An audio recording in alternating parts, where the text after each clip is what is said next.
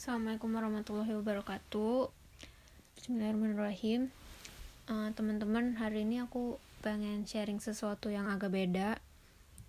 Uh, Jadi aku bukan mau bawain um, Bukan mau nge-summarize hasil kajian ustadz gitu Tapi uh, mau coba deliver hasil rangkuman apa ya pemikiran aku gitu tentang uh, yang pertama tentang alasan kenapa orang-orang non muslim yang benar-benar lahir di uh, negara non Islam tertarik untuk belajar agama Islam.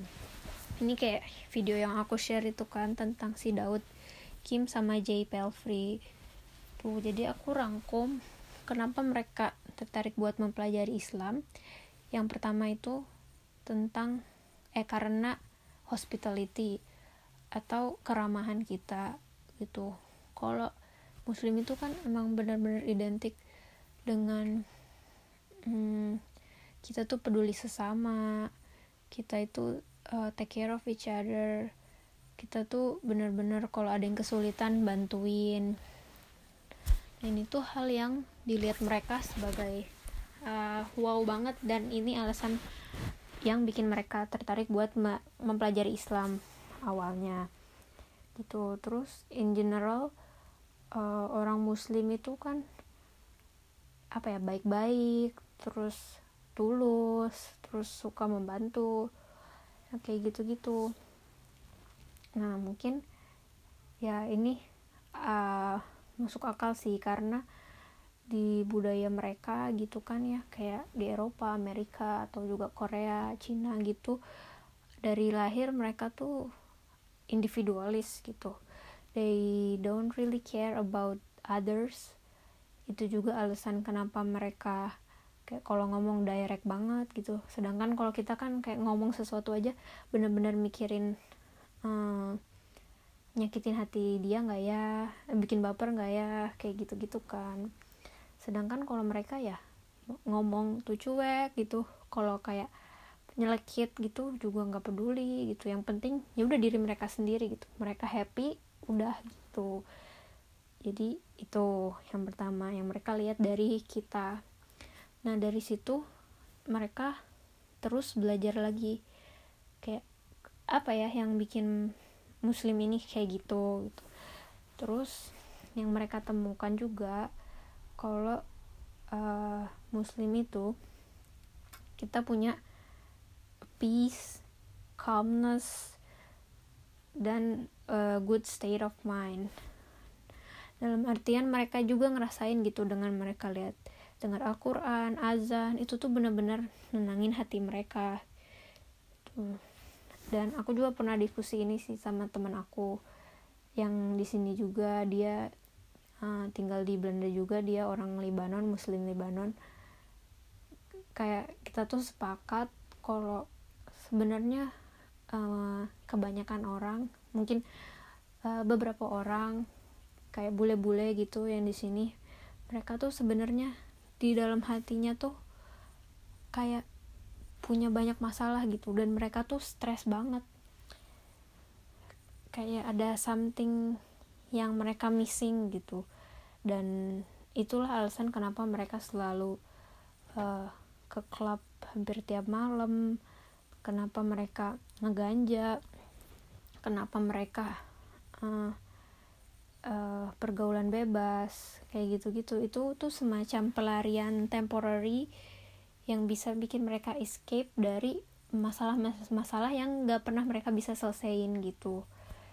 Nah hmm, ini tuh uh, apa ya?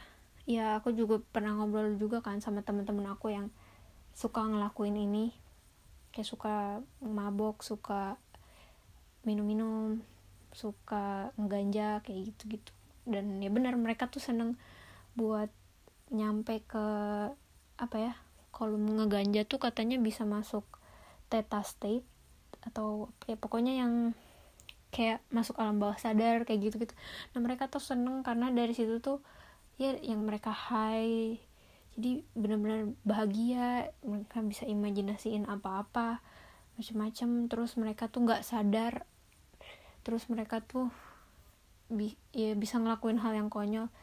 Ya karena apa ya? Itu benar-benar kalau aku sih ngeliatnya kayak uh, short escape gitu. Karena mereka nggak tahu lagi apa yang harus mereka lakuin. Itu makanya mereka lihat Islam sebagai agama yang peaceful banget karena kita nggak pernah kan kita nggak dibolehin tuh ngelakuin itu itu semua narkoba uh, narkoba minum-minum alkohol. Kayak tapi buktinya kita survive kita bahagia bahagia aja. Itu gitu.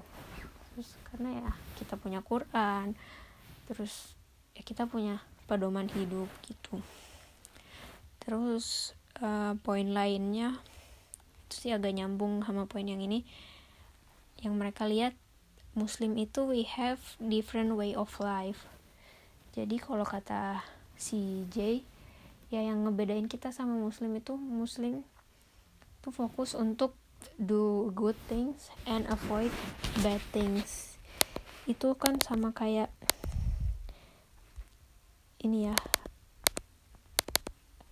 Um, itu kan sama kayak amar ma'ruf nahi mungkar. Emang bener kan kita selalu diajarin buat gimana kita melakukan hal yang baik dan meninggalkan hal-hal yang buruk. Kayak gitu. Terus dilengkapin lagi sama si Daud Kim. Kalau Daud Kim itu ngelihat sama dia juga berpendapat kalau Muslim itu have different way of life. Yang dia lihat uh, kalau dia bilang cerita dulu tentang di tempat dia di Korea. Tapi ini bener sih aku juga ngerasa kayak gitu pas aku ke Korea.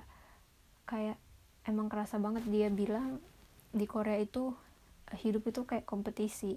Dari kecil dia udah dilatih buat gimana biar dia ngalahin teman-teman sebayanya. Gimana dia harus menang dibanding orang-orang lain. Gimana dia kayak jadi yang terbaik. Intinya kayak gitu. The point is to fight in order to win the first place. The best place. Kayak gitu. Jadi kayak di sekolah waktu aku di sana aku inget uh, pas lagi ujian tuh orang mati-matian banget belajar sampai sampai sampai nggak tidur sampai di library. Library buka 24 jam sampai bawa odol buat sikat gigi pagi-paginya dan uh, kata ada yang waktu itu temen aku juga pas lagi mau ujian kayak kenapa kau kamu uh, belajarnya giat banget sih? Terus dia jawabnya cuma kayak ya kalian lihat aja orang-orang di sekitar ini. Kayak itu kan teman-teman kita juga lagi pada belajar semua emang bener sih pada belajar semua. Ya itulah yang bikin aku uh, belajar juga gitu. Ya intinya karena kompetisi itu kan. Dan ya jadi emang tertanam gitu it's about how to win sedangkan kalau uh, Daud Kim menyimpulkan kita sebagai muslim itu tujuan kita tuh gimana kita uh, find the right path that lead us to Allah Subhanahu wa taala. Dan kalau kita udah menemukan jalan yang benar itu, hadiah kita adalah jannah atau surga. Jadi hidup kita tuh bukan kompetisi ngalahin orang lain, tapi hidup kita uh, nemuin berada di jalan yang tepat kayak gitu ya sama kayak yang tadi kata si J itu kan kita berjalan di jalan yang tepat itu dengan ngelakuin hal baik menghindari yang buruk dan intinya benar-benar hidup kita itu untuk mencari ridho Allah. And it has uh, no relation with competitions. Makanya kita tuh uh, saling membantu malah terus menjalin silaturahmi sesama muslim. Dan malah kita kan tugasnya ngerangkul sesama untuk sama-sama bareng mendapatkan ridho Allah gitu kan. Nah itulah dan ternyata bagi mereka tuh itu hal yang keren banget dan membuat mereka bahagia karena yang si Daud Kim itu cerita yang gara-gara kompetisi ini itu tuh hal yang bikin dia stres banget kayak gitu. Nah, terus hal lainnya juga yang uh, mereka apa ya pelajari dari kita itu tentang faith atau iman kita gitu soalnya kalau dilihat-lihat benar-benar nggak masuk akal. Misalnya nih lagi summer gitu ya. Di ya misalnya di Korea gitu kan.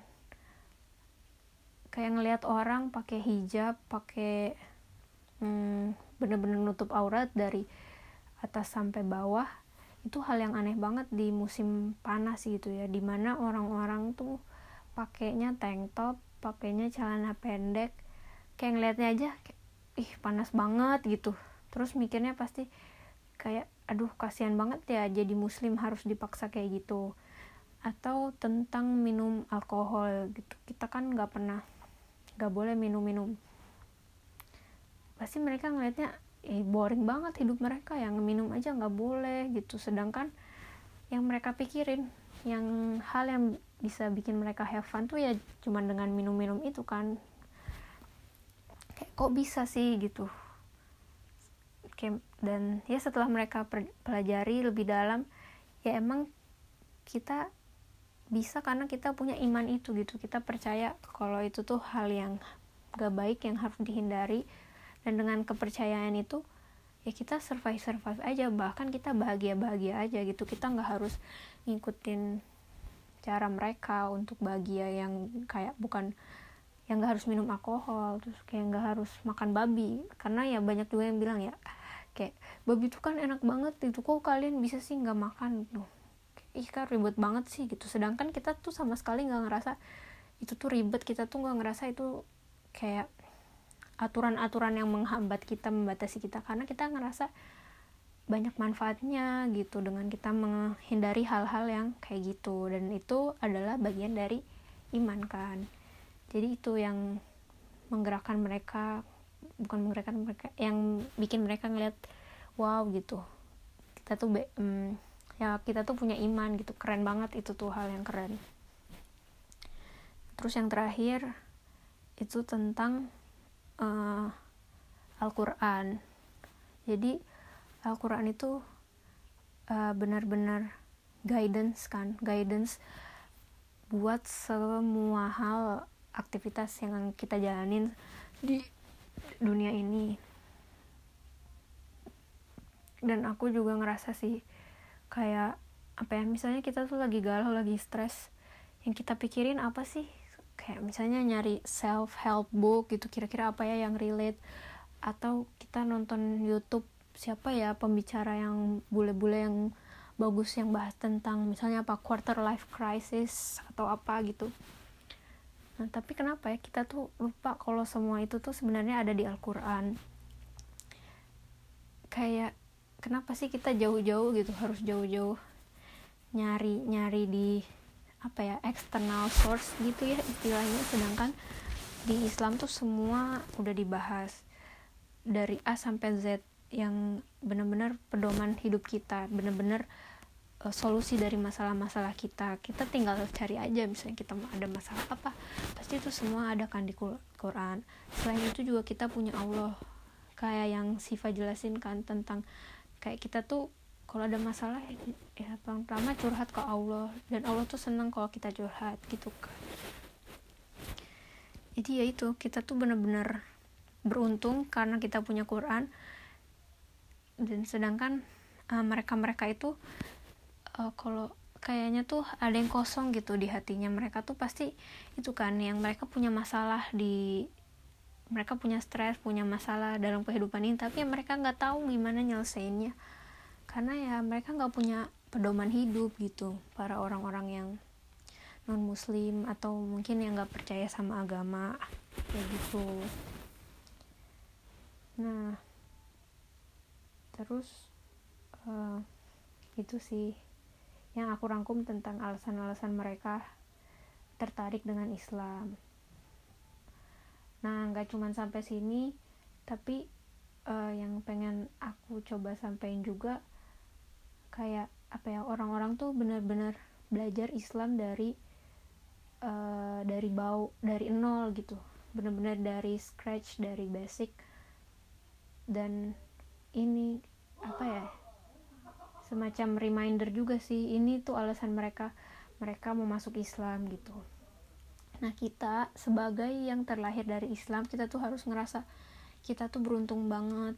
Dan yang paling penting jangan sampai kita kalah sama mereka gitu. Yang mereka tuh bener-bener apa nggak ngedengerin Quran bisa ngerasa peaceful ngedengerin azan bisa ngerasa calm. Yang uh, ngepraktis ini mereka ngerasa manfaatnya gitu.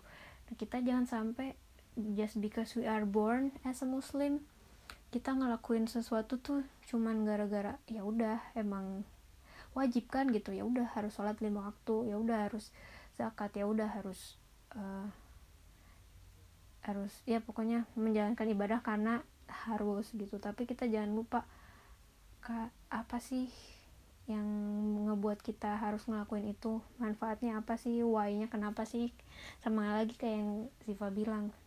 Jadi lebih ben, uh, memaknai ibadah-ibadah kita. Hmm, jadi not how we do things but eh ya about how-nya juga cuman jangan lupain why-nya. Kayak gitu. Terus kita juga jangan sampai lupa apa ya ya eh, manfaat-manfaat keuntungan-keuntungan kita sebagai Islam gitu kayak yang mereka sebut-sebutin kemarin eh yang mereka sebut-sebut itu gitu hmm. terus uh, ini mungkin kalian juga pernah dengar ya tentang ada riset uh, tentang negara yang mengaplikasikan nilai-nilai Islam. Jadi risetnya itu diselenggarain buat 200-an, 209 negara gitu. Dan hasilnya negara yang mengaplikasikan nilai Islam empat besarnya itu Irlandia, Denmark, Luxembourg, New Zealand. Sama sekali nggak ada uh, negara Islam negara Muslim gitu Sam dan 25 besarnya itu emang bukan Muslim tapi kayak negara-negara maju Malaysia aja itu negara Muslim pertama ya yang ada di list itu sekitar di nomor 33 nah kenapa? Itu karena uh, apa ya para negara-negara maju ini mereka benar-benar menerapkan nilai Islam di seluruh aspek kehidupannya terutama kayak buat me menjalankan negaranya gitu kayak untuk perekonomian dan lain-lain. Hmm, contoh-contohnya adalah dalam negaranya itu mereka benar-benar nggak ada korupsi atau menjauhi korupsi gitu ya. Mungkin ada tapi sedikit gitu. Terus mereka memiliki pemimpin yang adil. Mereka menjunjung tinggi kesenjangan ah menjunjung tinggi untuk menghilangkan kesenjangan sosial kayak gitu-gitu. Nah itu kan sebenarnya ajaran Islam ya. Tapi ya kalau kita nggak bisa nerapin itu malah orang lain yang bisa nerapin itu ya gimana gitu kan. Jadi itu juga sih. Ya gak usah itu kan konteks uh, eks, uh, besarnya gitu ya. As a country as a whole gitu. Tapi kita sebagai individu gitu kita bisa belajar dari hal itu. Berarti kayak ya kita jangan sampai kalah sama bule-bule dalam menerapkan Islam ini jangan sampai kita cuman ya udah ngelakuin aja. Tapi kita itu tadi sih harus benar-benar memaknai why we do what we do gitu. Gitu sih. Ya itu. Ya udah. Sekian sharing dari aku. Semoga bermanfaat. Wassalamualaikum warahmatullahi wabarakatuh